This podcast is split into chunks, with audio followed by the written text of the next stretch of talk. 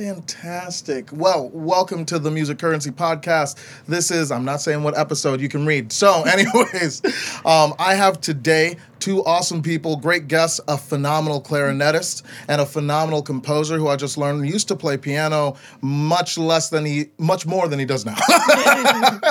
um, this is Emily Rose and Josh Aguiar. um, welcome, guys. Thanks for joining. How y'all doing? I'm doing great. Doing good. Fantastic. So, I know I kind of talked to you guys about the podcast a little bit, and just the whole idea of it um, is just that we talk about music, how you've come to where you are as musicians, and how you've really kind of leveraged your own unique other interests, especially into your musicianship, and what that's looked like, and how you've found success through that. So, what? How how'd you get to being musicians? First of all, why why do you do it? You started earlier than I did. You could start us off. Um, just in music in general it was just middle school. Yeah, the typical, I guess the stereotypical start.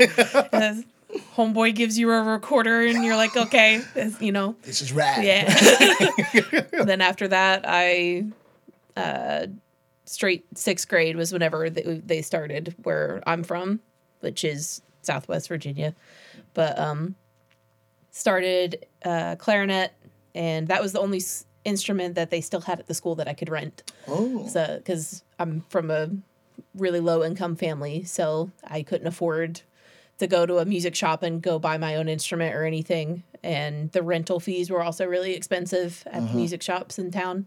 So the band director was like, "Hey, you know what you should play clarinet," and I was like, "Ah, hell yeah, that looks like an oboe. I'll do. I'll try it." so that's you wanted that's to how be I an started. oboe. Yeah, I wanted Yeah. to be an oboe player. Really? Wild. Not anymore. so yeah, I started with that and then just kind of went through. Um, but yeah, what about you? Um, well, I did not have any musical background for around 20. Um, my dad would always strum a guitar on the couch, and my mom as well. But then, um, when he passed away fairly young, I think I was nine or 10, um, we always just had like a bad association, like sad feelings and all this because he would always have the radio playing or whatever. So I just, no, no music for like 10 years went and started working some horrible jobs like Walmart and absolute misery. I'm like, okay, I'm not doing this the rest of my life after a year or so. I'm like, well, I used to like music when I'm little. I could see myself doing that. So I saved up a little bit of money, got a keyboard, started taking lessons for a couple months, and started at the community college. That's where I met her. Oh, neat. Yeah. So, what really kind of, what was kind of one of your biggest inspirations for both of you to really actually pursue music seriously, and then actually like, when when did you realize, you know what, I can actually do this maybe, or what? How did that kind of progression happen? Because like right now, we're all at UNL, right? Yeah. Getting close to finishing up these DMAs, but like how did you get to that what made you say you know what i actually kind of want to do this and i can see myself doing this just permanently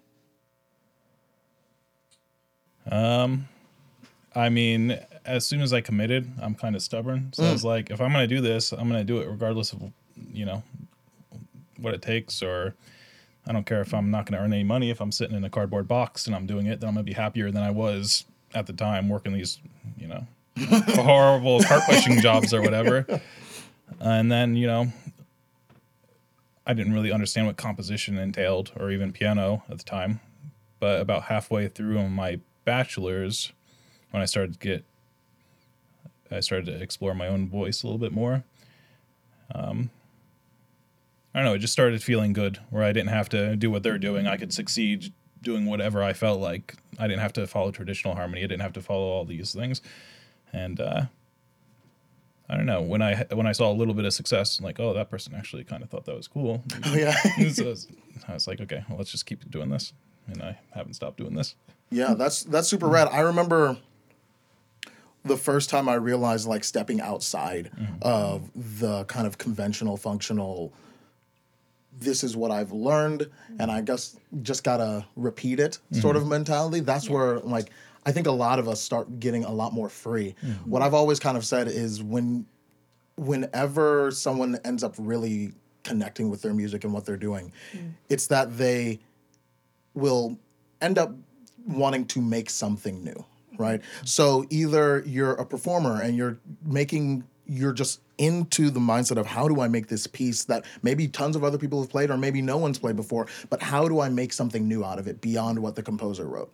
If you're a composer, it's a little bit more obvious because you're like, how do I make something that no one else has done or how do I arrange something that someone else has done but in a different way? How does it indicate my style and my my way? It always makes me really interested when I hear the same piece 50 different from 50 different people and coming to the point of realizing the nuances in there are a brand new creation you know from mm-hmm. some from someone.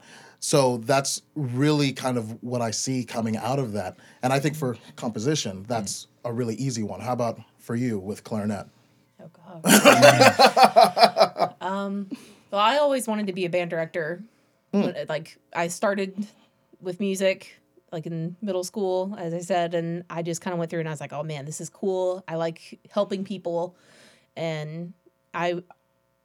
I always wanted to be like that person that was like the murderer or something. I was like, man, I want to, I want to be out there and I want to help people who, you know, can't have the same opportunities. I want to be mm-hmm. able to go out in these communities and, you know, work with kids, everything. And I got the opportunity whenever I was in 11th grade to go to Cannon Music Camp, which is in it's at Appalachian State University in Boone, North Carolina. Hmm. And my aunt had sent it to my mother, and my mom was like, "Oh man, you know that might be cool. Let's see if we can scrounge up enough money to get you to go." So it's just like a stereotypical like month long music camp. You go, you stay on campus, you you know dorm food, all that stuff, and then you get like theory lessons, piano, you know bands and everything. I placed last chair in every ensemble. I I could not do theory. I had no idea what music theory was, mm. and at one of the concerts that night, we got to go watch the North Carolina Symphony perform Dvorak's New World Symphony. Mm. And I was sitting in the back by myself because, you know, cool boner. I didn't need friends. oh yeah But uh, I, I'm a clarinetist. but too smart for all the other people we they have the massive concert hall so we would it's like the equivalent of like the Lied Center here Mm-hmm.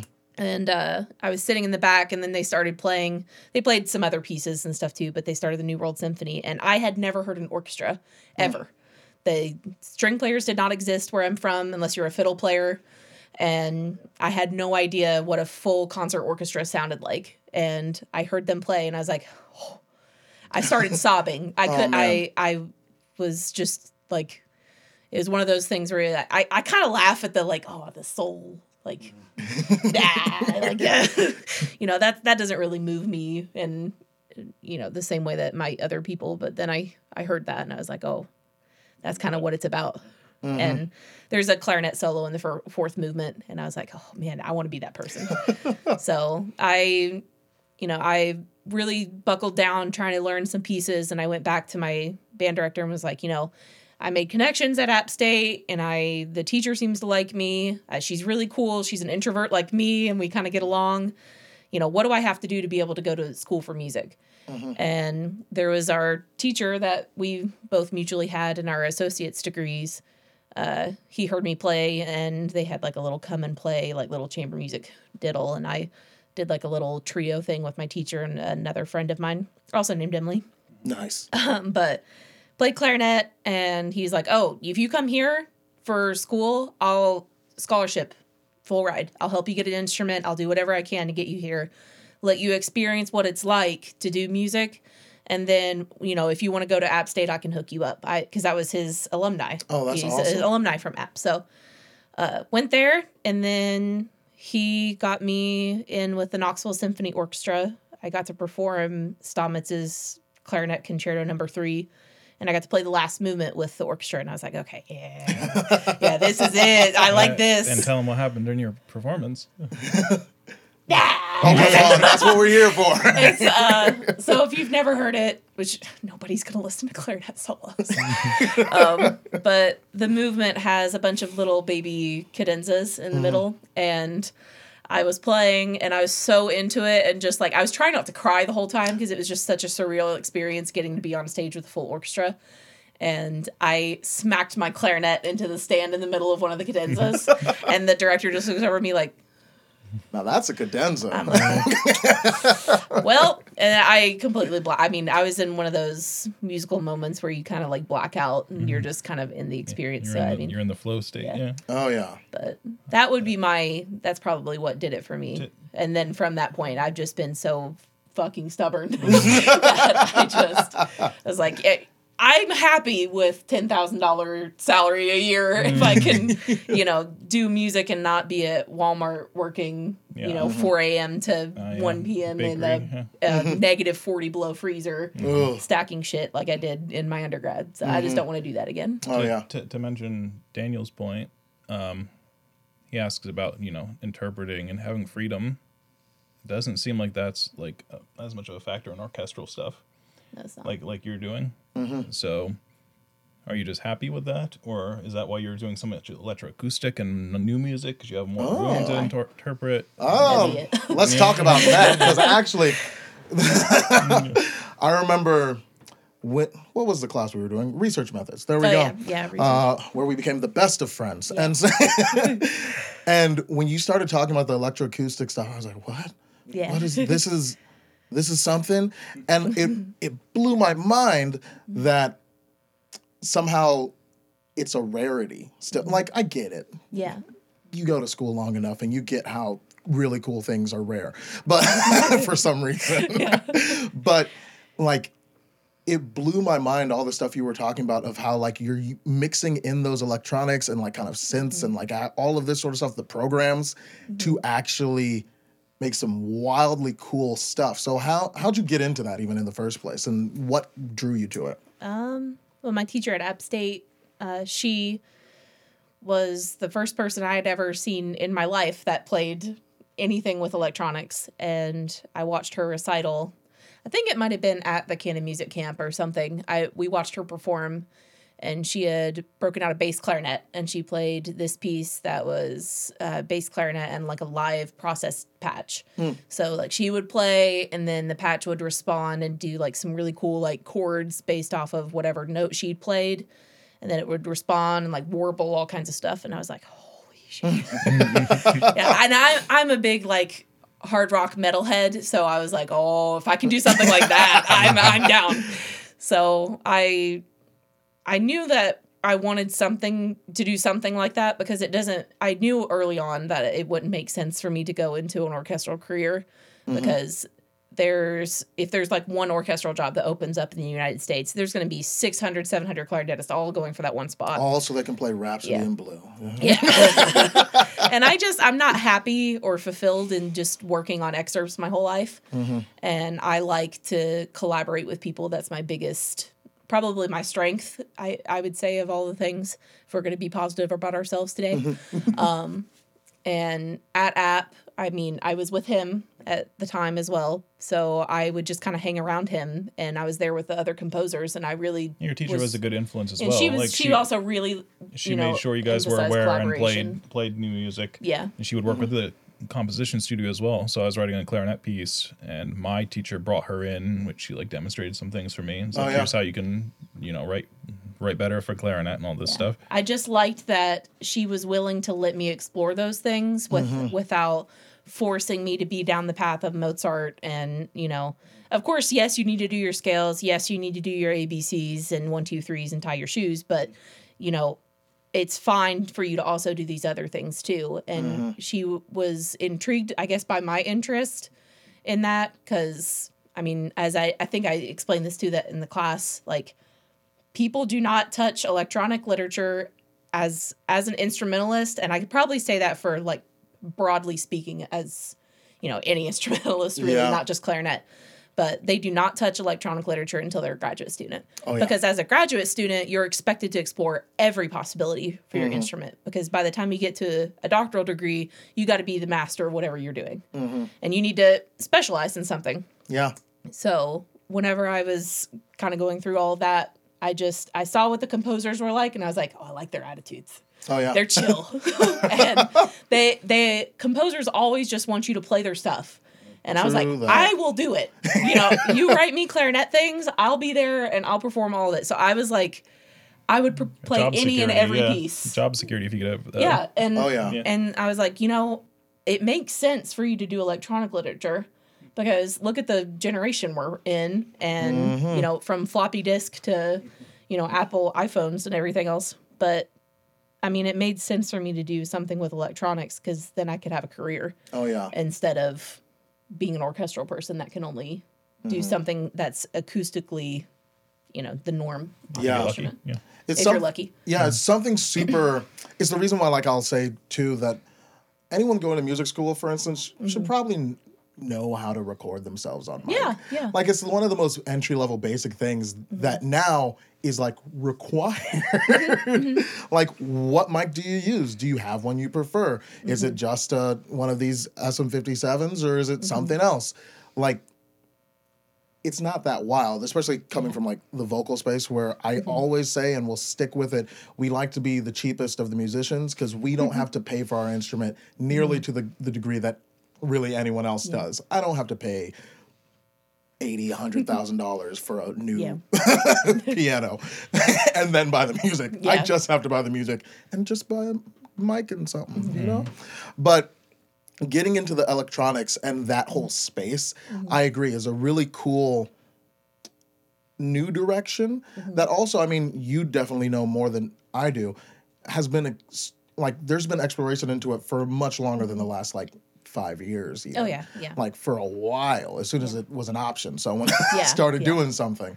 So I think that's really, really dope to be able to do that. And then like bringing it into the composition. And I know also from research methods, as you're taking a similar ish approach, I would say, to composition, in that you're doing stuff with game dev and, and making the raddest.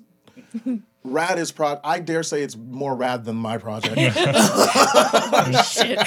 I dare say, and I get to m- make music videos, but like you're, like I legitimately died in a good way when I when I heard about what you're doing. So what is it? Well, uh, I somehow convinced my committee to let me make my own game project. So I'm making a 16-bit like Final Fantasy Nintendo old school RPG, um, based on go even nerdier, based on Dungeons and Dragons that we play. So we have yeah. our storylines. Oh, uh, whacking whacking mics. we, we have our storylines already pre-played, so we're gonna adapt that for a video game. Um, so collaborating with a bunch of artists over here, um, voice actors, oh yeah, and I'm just gonna put on a little game. And of course, uh, I'm I'm doing all the music and I'm doing sound effects. We're gonna be recording the uh, voices, of course. Uh, and I just hope to get a job in game dev of some sort after. I think it's gonna look good if I like. I'm kind of like a producer. I'm managing all these people, all these different aspects. I'm kind Oh, of yeah. you know cross department working, and it's just I think it's gonna be a nice project. oh yeah, hundred And plus. I I've spent way, I spent a lot of my life playing video games. I'm not gonna say how much. so it just ties in really nice. Oh yeah, um, that's super dope. I when you said you were d- making it 16 bit, I was just blown away by even that concept. Like I've finally started getting into composition. I think I've along the lines of what I was saying of like figuring out how to create something new. The I started kind of getting into the composition stuff some, but I think I recognize that I'm more in the director space. I think a mm-hmm. lot of vocalists end up being directors or something, whether it be mm-hmm. of operas or orchestras or mm-hmm. whatever. right? Um, but I really loved getting into the composition space. But I as soon as I finally was like comfortable enough to be able to not be worried that I screwed up my cadences or whatever yeah. I was doing, did my theory wrong or whatever, that as soon as I actually got outside of that, I was like, oh wow, there's tons of cool options, lots of different things to do. And then I said, there's too much stuff for me to do. Let me go back to directing. but to see like one of those options being, you know what, 16 bit is a viable thing, especially mm-hmm. now with so many like indie games that are really getting prominence mm, again. Yeah. Like it's just so cool to be able to see how it still exists and there's a clear market for it and there's a clear opportunity for people to actually do something. Now, did you originally think that you were going to do that though when you started getting that keyboard and playing piano? No, um, back back when I started piano, I just wanted to do music for fun. I didn't even know that composers existed. Man, I was almost done with my associate's degree altogether, and then I'm like, well, at this point, I mean, I've learned some piano, but I'm still way behind on like just things that need time, like uh, reading sheet music and so on and so on. I didn't have the high school experience of just you know figuring my way through Mozart and whatever. I'm like, what are some options? I forget how it came about, but after a while, I'm like, there's a composing degree still. I thought that stopped at Beethoven. Like, what, what, what is this? So I asked my professor about it. He's like, I don't know. I I mean, I he was a church musician, so he he's like, how about you practice arranging some piano tunes for me to play on Sundays or whatever. So I uh, just for fun started arranging some things and made some really simple, horrible pieces that I auditioned with in like three months. Uh, I auditioned and got on a wait list, and when I interviewed, uh, he's like, "So these are pretty simple. But simple's not a bad thing." uh, Yeah. and then we talked a little bit about my favorite composers and whatever. But at the time, so that was like a, a last second decision to become, become a composer. Yeah. And then I made some friends in the composition studio and started learning more and more about, you know, I kind of do whatever I feel like and be successful instead of trying to do, like, I don't have to compete with anybody Yeah. as a composer. Like, I've, I've never felt competitive because I'm just doing something completely different in my own thing. I don't, Yeah. And that's just, I don't know, it's nice. I don't have to worry about playing that uh, Beethoven concerto the best. Or, Yeah. oh yeah. Yeah. And that's something for me that I really I like getting competitive, but when it matters, maybe, Mm-hmm. and that's rare, right? Like it's not often that it really matters all that much Yeah. to be competitive. And I think that's the thing that I appreciate so much about composers, and I also find this often with like percussionists, who though they will get really Yeah. competitive. Well, well I, I would say I, I am extremely competitive, like too competitive. But the, the thing is, um, if I was a pianist, I would have to be competitive because you're mm-hmm. competing. You're directly Exactly. competing against somebody. Uh, as a composer, you know, you're everyone's doing something a little bit different. Yeah. I mean, No one's gonna have your exact same voice, and it make so it makes mm-hmm. sense for you to just learn Oh yeah. and collaborate with mm-hmm. people. And being competitive isn't gonna get you anywhere really. I mean, I'm com- So, yeah, and at that point, I'm just competitive against myself. Like, Exactly, Yeah. which I think honestly is the better place to be at Yeah. most of the time, because then because then you're able to like say, you know, I did this, but I could have done this cooler. That's the mm, thing that yeah. I come away with from looking at my undergrad compositions and arrangements. Whoo, they were bad, Yeah. but for for like looking back on them and having the new perspective, I'm able to say, oh, I could have just been way simpler and this would have been mm. infinitely better Sure, or yeah. whatever, you know? And that gives more drive and opportunity to grow and move forward, mm. which is really ultimately what we're trying to do mm-hmm. is Yeah. grow, find new opportunities and be able to, you know, ultimately co- collaborate. Yeah. Mm-hmm. Yeah. I I think the thing that I one of the things that I found super super interesting about kind of the work that you guys have done is how you've integrated it into like art, which we haven't even talked well, visual art, which we haven't even talked about that much yet. But and then like you said the game dev, I wh- why was I doing this? I don't know why, but I was looking up uh, your YouTube channel and I found when you did the sound effects for Dark Souls Oh, or was yeah. it Demon Souls? Yeah, Demon And- Souls. and that was so fun. It wasn't even. It, was, crazy. So rad. I was like, this is fantastic. I loved it. It was fun. I think the nice thing about it too was being able to see and say, he just did this for fun. Yeah. This was so cool. He didn't have to worry about going all in and making Yeah. sure that the water droplets were like this, but you still had different sounds for different textures and Yeah. all this sort Yeah. of stuff, which was really fun to Oh see. yeah, that was a fast project that I put together, kind of last second, but Mm-hmm. it was was like- it was three the days. most fun. yeah, it was the most fun I had, and Our probably house was chaos. it, it was a blast. Yeah, sitting there making like the gurgling death sounds for monsters or whatever. I even had her laugh, and I was like, okay, now I have to do this like hardcore for my final project here. Yeah. Oh yeah. do some like real voice work and things. That, that's Oh, gonna yeah. be super fun. Foley's one of the funnest things I Oh, think yeah. I've ever seen. Like, just let me put shoes on my hands Yeah. and crush through some sticks. Like, Yeah. it's so cool, so fun to be able to do that sort of stuff. And combining it with mm-hmm. other arts and other interests, I think mm-hmm. is just so much cooler than just being in the single space. Like, and I, this is how I even really learned about all the other stuff that you guys are doing. Cause like you draw and I no clue. and how did you like what's what's that looked like as you've gone through as a musician? You said for ICA, Mm-hmm. you have designed some stuff for them, which is what again? I don't even. Um, so ICA is the International Clarinet Association, which again, clarinetist. Yeah. I'm gonna be in that. Um, but I, I mean, some of my friends that are in the ICA, they knew that I was a nerd. I mean, I I like the animu, I like the games, you know, all those things, and I'll draw. You know, I draw a bunch of fan art and stuff anyway. So they'd seen my art and they're like, "Do you do any like graphic design?" I was like, "I can." So. I and I like to think that sometimes I have a pretty decent sense of humor. Um, but they they're like, hey, can you make us some like funny designs? We really just want something that will appeal to people your age or younger. That's like Mimi. It's just whatever you want to do. Just you know, make up stuff and give it to us.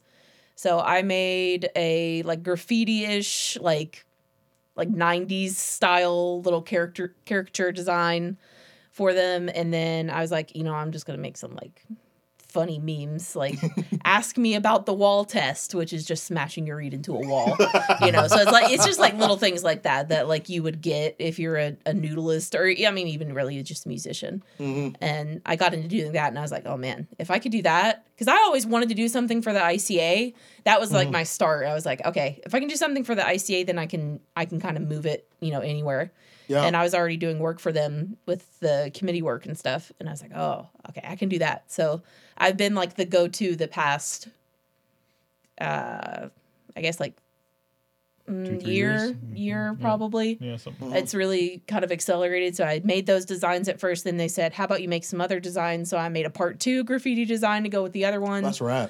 And then they were like, oh, you know, we're doing this. We are the ICA movement. We're really trying to just bring it about inclusivity for the, you know, because we are an international brand, you know, mm-hmm. make something for that. So I mm-hmm. made these like Facebook banners and um, little designs for their centennial fund and, you know, little things that would grab people's attention at festivals and stuff. That would be like, oh man, I'm going to go get that pin because that's cute. That's super cool. And then stuff like that. So, That's so rad. I I love Mm. that. That's I mean that's how I found out you drew in the first Yeah. place. Some what Kate was like, hey, Yeah. you know Yeah. what would be great for the show that you're, we're trying to do? Mm. Emily and I said, what? yeah. but like that's that's something that I find really really cool, and I Mm. love it so much because it really takes the skill set that you have Mm. as musicians, as clarinetists, as composers, and being able to take them and put them in other spaces. I I've I told you guys about how I'm working on this horn documentary Mm-hmm. with Eric, and immediately I was like, this will be so cool to have you write it, Mm-hmm. be write the score for it and stuff because one, Eric does Ren fairs and things. He's Yeah. Mm-hmm. he just finished writing his book. Uh, it's out on Amazon. you will find out about it later when we actually have him on. um, but because of that space, I was like, you know, the perfect person who would know some stuff about this, yeah. right? Yeah. Nerdy And- composer man. Yeah. Exactly. and it really gives great opportunity to flex those skill sets that Mm. you've developed while also being able to utilize them in a way that I think often kind of like what we were talking about with the Mm. electric clarinet stuff. And I mean composition in general until you hit a master's degree often. Like like people just don't know about these as options and as ways you can leverage your other interests and skill sets into something that's unique, something that you can actually thrive and live off of legitimately too. What what has that kind of experience been for you? What have more specifically how have you seen these things develop a little bit more for yourselves? Oh man. Go for it, Emily. Um, I guess I started making. Well, oh god, I don't even know where to start. I Because you're not you're not trained as an uh, a visual artist. Like you had you had that No, I- moment where you're like, oh, no, I gonna I'd do? never taken an art class. I was self-taught. I used to sit there with my Saturday morning cartoons and make my mom pause the recorded VHS of Yu-Gi-Oh Oh, and let me go up with notebook paper and trace you know Yami Yugi on the screen. Yes, the coolest. You know, back then they didn't have flat screen TVs. It was a big bulbous glass, you know, forty pound You have to TV. figure out how that's gonna work. yeah so i would do that and then i was like you know that's what started it for me and then i've just I've made friends along the way that are like, oh, have you ever like seen how to actually draw anatomy? I was Mm-hmm. really sheltered. I didn't have the internet, you know, at that point in my life. And they're Mm-hmm. like, oh, this is how you do it. So here's stick figures. And, you know, I've just grown and grown since. And in our undergrad, I was trying to figure out ways. This was whenever like video game streaming and like Twitch was really blowing up. And I was like, oh man, I could do that. I, be- I bet I, because sometimes I'm funny. Like, and, and I was like, I could get, you know, it's really cheap to get started. We'll just get, I play on PlayStation, I'll go get a PS4 camera and I'll just stick that shit on there. Oh yeah. So did that, and then I was like, I can design. I draw. I can design my own emotes. So I made my own emotes. I was like, I could make my own banners and you know cover title screens, whatever. Did that, and mm-hmm. then it just escalated from there. I built a community through streaming, and I was like, oh, I can actually kind of do this art thing. Let me see if I want to make that a career at that time. Um, Yeah. because it was just it was money to get gas for heat. You know, it was money to pay gas in the Well, car that, to that, get that, that, groceries. that was an ongoing conversation between us too, Yeah. where you're like, "Well, I really wish I could have done more with art." I was like, "Why not?"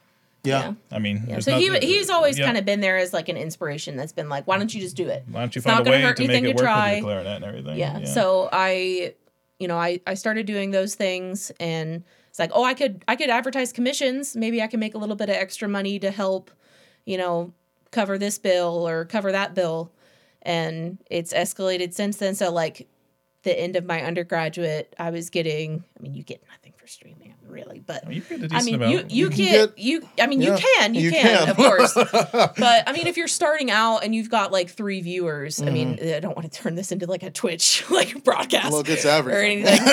but I mean, it's a way that you could. I mean, I would stream clarinet on Twitch. I Oh, would yeah. get on there Practice and I would and- use that as a way to practice in front of people Man. and do my audition excerpts on there. And That's I would have rad. people come by and they're like, "Oh, I didn't know you were a clarinetist. Can you tell me about it?" And That's I tell them cool. about music. We'd have young band kids dropping in. Yeah, like, and they were like, "Oh do I get wow, there you can do, you know, you clarinet on Twitch. What? That's super you know, cool. so um, I did those things, and it's just escalated. So like through my master's degree, I would actually that that was my job. I would stream. I would Hmm. come home, play Final Fantasy 14 or you know Fall Guys, something stupid, and uh, you know, I would just stream and do those things. wasn't And I was a traditional yeah. artist at the time, but then he got me a, a little like Oh yeah. digital tablet. And I was like, oh, that's how people do digital art. So I got into doing that. And then I was like, oh, old uh, you can Collab. animate. You Oh, can yeah. do all these things. You get Adobe Cloud for free as a student, you know, Mm-hmm. at most universities now. So I got that and I learned you can draw in Adobe and you can, you know, do things with Photoshop. I was like, oh, I'm going to draw in Photoshop. Mm-hmm. So then I started watching and following people on like Twitter or DeviantArt at the time, Mm-hmm. Instagram. I was like, oh, that's how they do that. Okay, I'm to try that. Oh, that's how you layer things. I'm to try that. Oh, Oh, that's yeah. how you make a GIF. Okay, I'm to try that. So it escalated from Yeah. there. And then I was, I built a kind of decent, you know, little art area for myself. And I was like, oh, I can, I can like do some stuff with this. Mm-hmm. And Josh was like, "Why don't you make me a title screen for this piece? You know, it, it'll Oh, yeah. get your art out there." So Mm-hmm. I would make stuff for him all the time, and then I had people that were like, "Oh, can you can you make something for me? I'll, you know, I'll pay you a little bit." And I was like, "You don't have to pay me, but I'll, yeah, sure." That's super So rad. I would just say yes to everything. Maybe that's not the best mentality. You, know, don't say yes to everything. But I was really desperate at the time, and I just liked it. Was music for me was the release from you know all the stress of I gotta be like Sabine Meyer in mm-hmm. everything I'm doing. You know, and it was it was a way for me to make myself different from from somebody else. So that Oh, was what. I did. That's so rad. I, again, it's. I'm so glad that other people have had some of the ideas I've had. Yeah. because It's refreshing.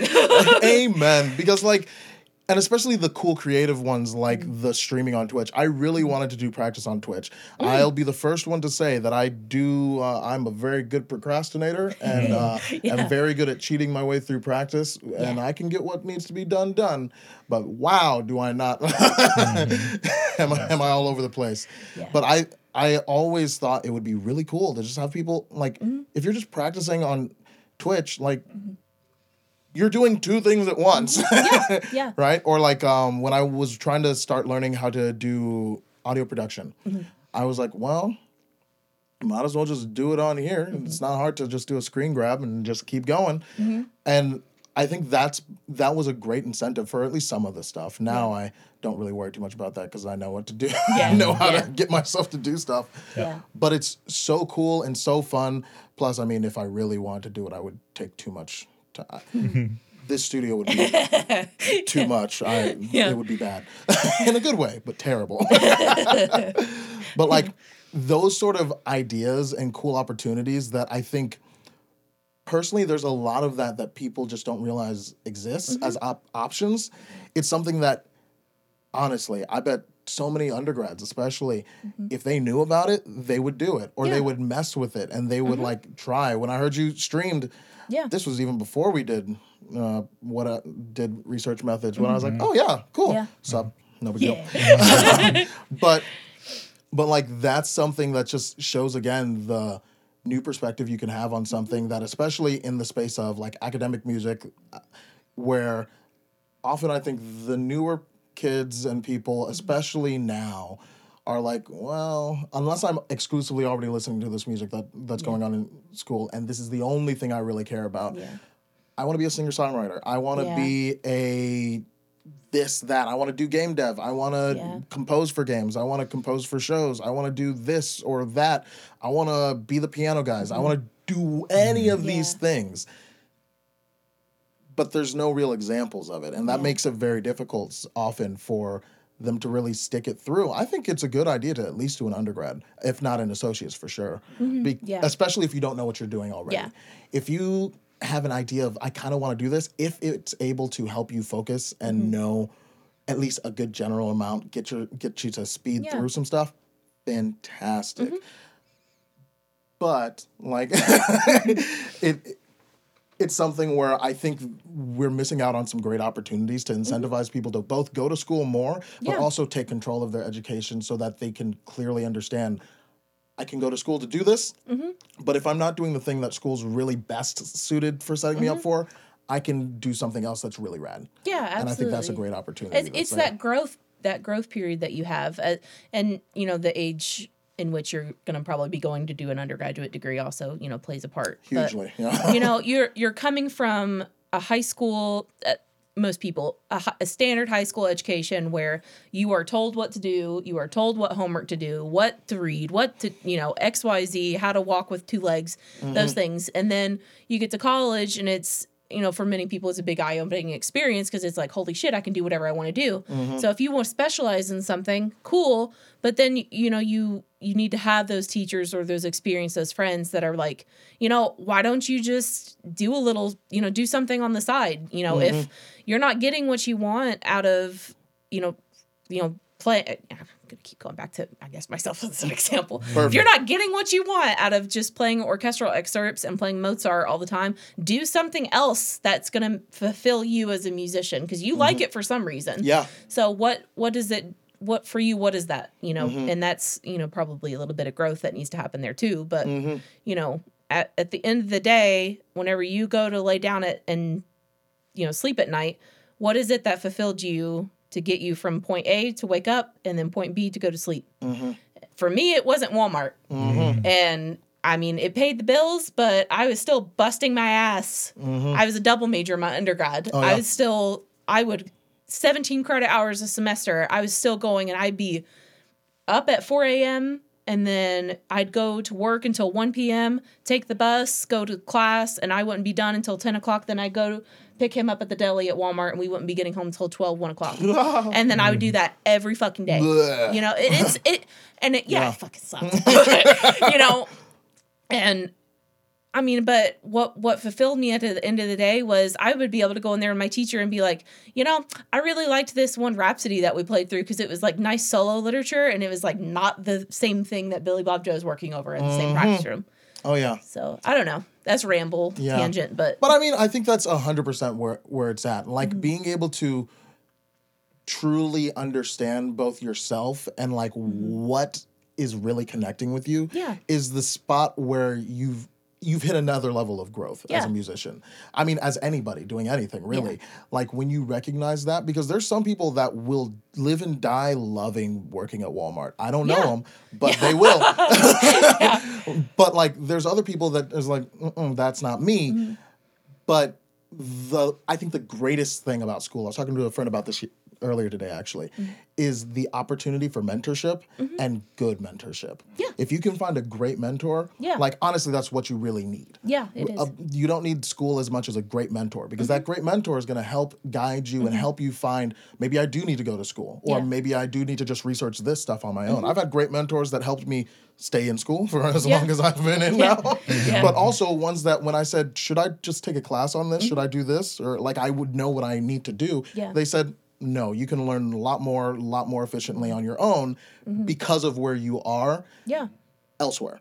Just buy some books, watch YouTube, and you'll learn it. Like We're in the age of accessibility too. Exactly. So, and I mean, your product of the the pandemic and everything as well. You know, we live in such an age where I can pull up my phone and if I want to watch any kind of any any video, Mm-hmm. if I want to learn how to paint my nails but also stand on one finger and eat peanut butter Mm-hmm. using you know my hair or something i could do it and, Oh, yeah. and i could probably get it done in about 15 minutes i I know learned how to do it frame a house. Like, yeah, yeah, like so it, it just makes things easier too. So it's it's taking advantage of those things, taking advantage of what's accessible to you. So if you're a student, you know, there's a library, there's, you know, I can go take this one class because it's an elective. So I really like photography. I'm gonna take a photography class. I really like art. I'm gonna take an animation class. Yeah. You know, you don't have to be a major in it, but if it's something that interests you, take it. You know, does that seem like I could use that for something else? To, Mm-hmm. to go off on a tangent, not quite, but like a, a sidebar. I, you know, I, as a double major, I couldn't take the music entrepreneurship classes that were Mm. offered because they interfered with my uh, music education courses.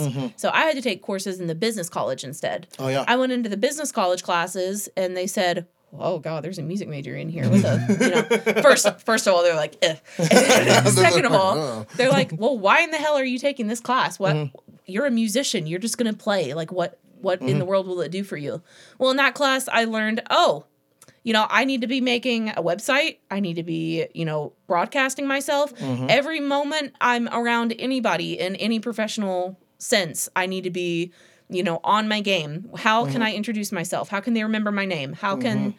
you know, XYZ? And we would do like these projects, little miniature projects where you would, you know, I was, again, I'm a weeb. And I was like, cat cafe. so I was like, I could own a cat cafe and a bakery, and I, you know, and this is how much I'd have to make a month, and you know, Yeah. X, Y, Z. But I could play clarinet while I do it, oh yeah. you know, and like put on performances and stuff. So I still made it something that was relatable to me because I, I also love cats and coffee. But you know, uh, it was just things like that that I could directly relate, even though I was not taking an entrepreneurship class strictly for musicians. I still wanted to find a way to incorporate it yeah. you know so it, and it became useful for me now And that's something that's really key to. I mean, part of the reason why I called this podcast "Music Mm-hmm. Currency" is uh, because I could use a dollar sign and a cent sign in the title, but also because there is a great opportunity and also deficit often. Mm-hmm. Especially in arts as a whole, but specifically also in music, because you know we're in music, Mm-hmm. where most of us have no idea about the importance of Mm.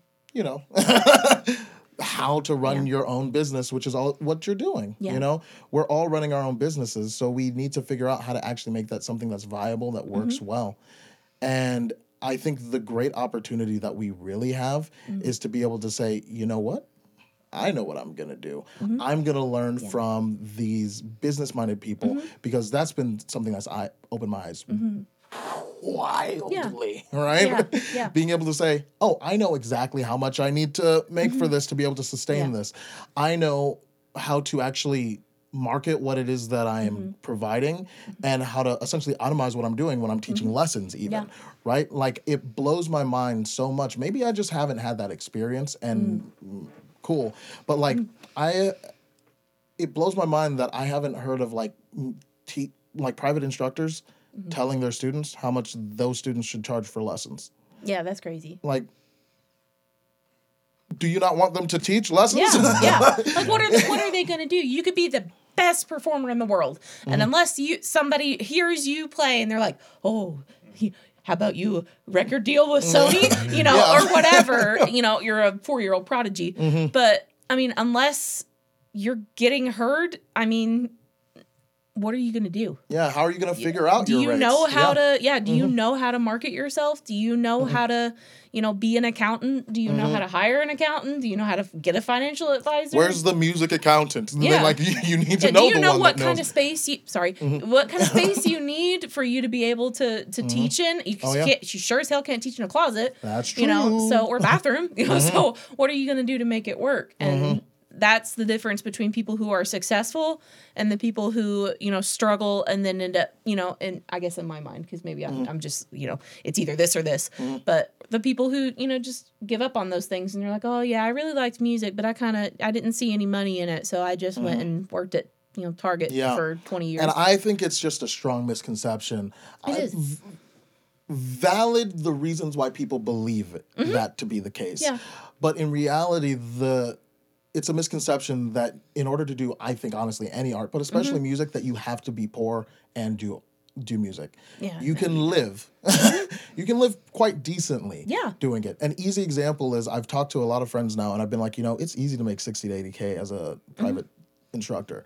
The issue is you have to market and market Mm-hmm. and market and sell. But give it five years and you can have a full studio Yeah. and you can be able to have like in the demon season Mm-hmm. of de- December to through Yeah. February and also May through August, Yeah. where you may or may not lose half, if not all of your students. Mm-hmm.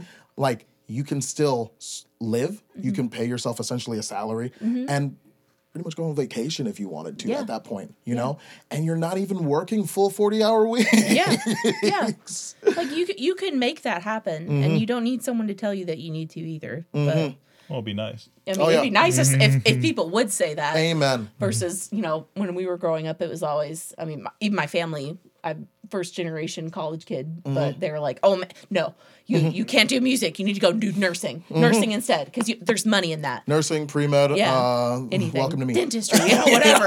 and I was like, I, that's not going to make me happy. I don't need money to be happy. Mm-hmm. It's great if I have it and I don't have to live in the box under the bridge. Yeah. But, you know, that's not what's fulfilling me at the end of the, you know, Mm-hmm. back to that stuff. So maybe that's too artistic I mean, to kind of get there's into. still a point to it, though. You know, but you I- can still, you yes. can definitely pay yourself You can- as a business person. Amen. And the biggest thing is too, and I, business just Yeah. opens my mind to that, you Yeah. know, because you, you start to realize one for the business people that are making businesses out of everything, Mm-hmm. like someone sold, built, made, and sold these trees Yeah. that no one else can see. But there's a Christmas tree here because it's Christmas here all the time, Yeah. and and like it's wild that like Mm. they get this information and think of the number of businesses that they start and Yeah. fail and start and fail. And like if you can at least do like and they'll do it over and over and over and over and mm-hmm. over and over and over again.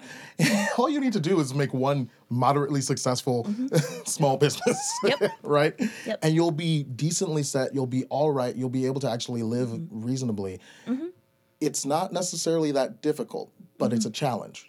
It's a serious challenge, but it's Yeah. no more of a challenge, I honestly believe, than having to practice and hone your skills as a as Yep. an instrumentalist or as a composer, as a whatever, mm-hmm. conductor, like whatever. Yep. You figure out your skill set, you capitalize on that skill set, mm-hmm. and then you figure out who needs that skill set mm-hmm. and you work with them. You collaborate and you market that skill set.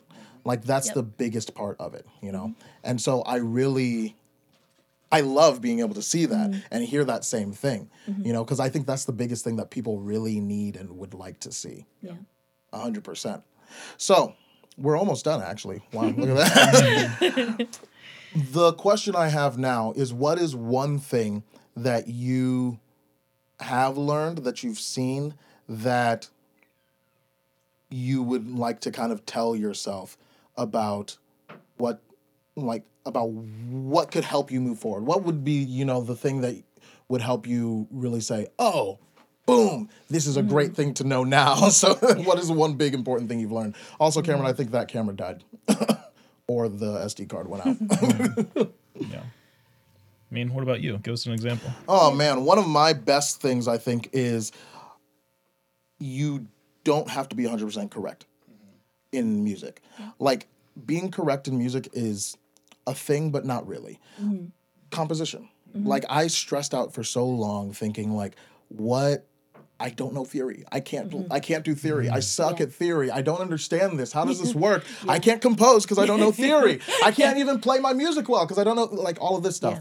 Mm-hmm. End of the day, really, one, it's partially because I didn't understand how to use theory practically. Mm-hmm. As soon as I started learning that, I was like, oh, Yeah. forget, forget this. I can use this however I want. Yeah. Right.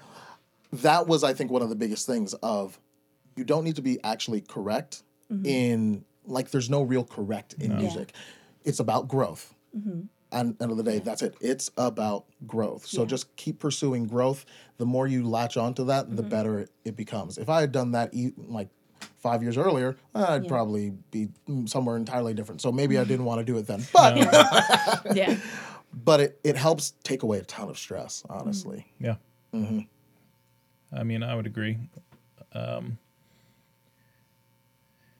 I can't get too uh, too much in there further than you.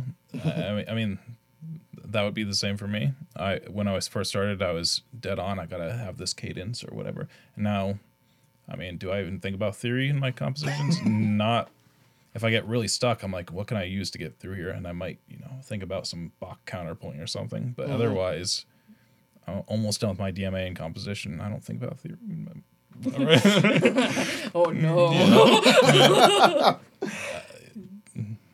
yeah, I mean, I think it's it's very common in undergrad to, to think there's a, a correct way, like you said, and that really set me back a lot of a lot of uh, years of growth. I think not until my master's maybe that Yeah. I had a near the end of my master's, I had a new pr- composition professor, and he said, I brought him a what I thought was a cool, composition, and he said, "Okay, nice.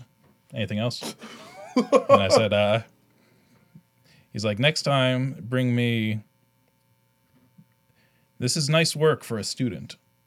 But I want you to bring me something from an artist. You're almost all your masters. Now you have to be an artist. Man. He's like, I don't want no, no McDonald's music. I want you to bring me a nice salmon and some wine. And I'm like, uh, yeah. So that that really ma- made me think about it a little bit. Mm-hmm. Like you have to have intention, but and there's difference between making or even if the art's 16 bit, than making you know a school project. Yeah. So the longer in, you're in school, the less you should try mm-hmm. to do the schoolwork. If Yeah. that makes any sense. yeah. Then Very accurate mm-hmm. oxymoron. Oh God, I don't even know. It's just, you know, don't compare yourself to other people because it's not going to get you anywhere. Mm-hmm. Mm-hmm. My, that's the, that's my my therapist would be, she'd be over the moon that I just said that out loud, you know. But It's hard for performance majors. it's Oh, yeah. extremely hard because your your job is to be like somebody else. I mean, if you th- if you really break it down to the backbone of what a performer is, Mm-hmm. if you want to be as good as somebody, you have to meet them where they are and then be a step above them. But everybody grows at a different time. Just because you can't play this piece at quarter equals 160 doesn't make you a worse musician. It just, mm-hmm. you know, there's some growth that needs to happen there. It's intrinsic. if you even want to, you have to Yeah. realize that that's an option. if that's what Do- you do- want to do. Do I, do I want to learn that piece Yeah, at that like- like tempo, what I or do. I actually think that it's way more cool to do? Yeah, you like for this like new composition, exactly yeah. the the electronic thing again. Mm-hmm. It doesn't fulfill me to do Capriccio Espagnol. You know, mm-hmm. every day I wake up with the sunrise and a coffee in my hand, and you know, Rimsky-Korsakov right there. you know, that's not my jam. I, I my recital, for example, I'm doing this fall. I said. I went up to my teacher. I said, "So there, here's there's these pieces I like.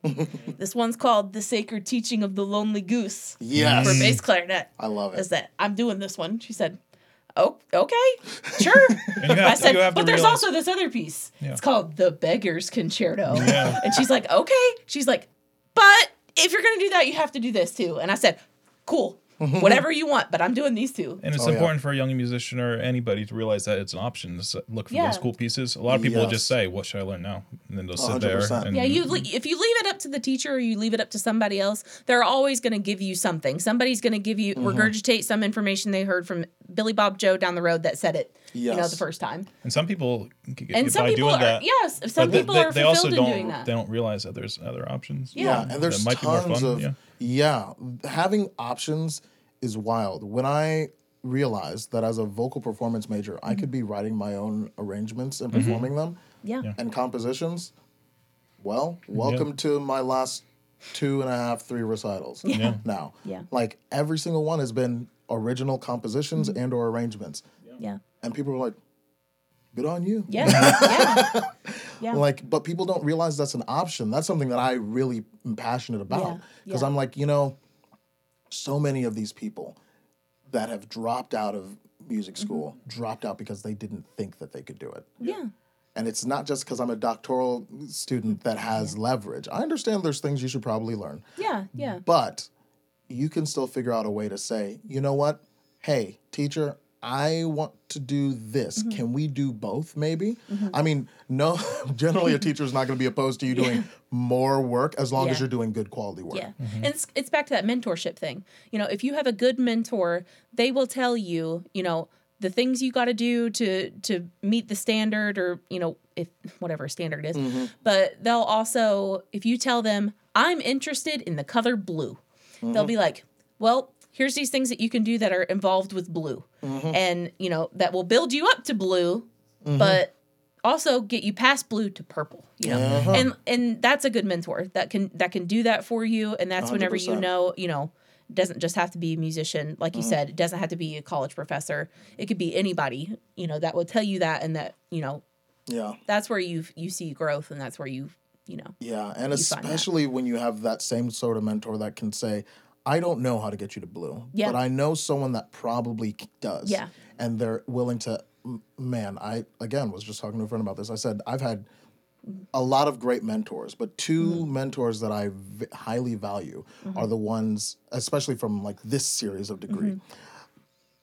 There's my primary uh, teacher, Bill. Well, not really my primary teacher now, but my committee head, who Mm. has who's when I said I want to do jazz, he Mm-hmm. said hmm. I can't do jazz, but I mm-hmm. know someone you should maybe talk with. Yeah. And he said, "Have you tried Jackie Allen?" And I said, Oh, yeah. "Sure." Yeah. No, Yeah. Jackie, she's and I did lessons with Jackie, mm-hmm. Mm-hmm. which Jackie, you can come onto the podcast at some point. That'd be awesome. But like, and Hans, but like, I was able to do lessons with Jackie, and that started opening my mind to songwriting. Yeah. Right. And I did lessons with her at the same time as I did lessons with Bill, and it was great mm-hmm. because he didn't have the ego to say, "You must do this," mm-hmm. or Yeah. you, "No, no, no, no, no." He said.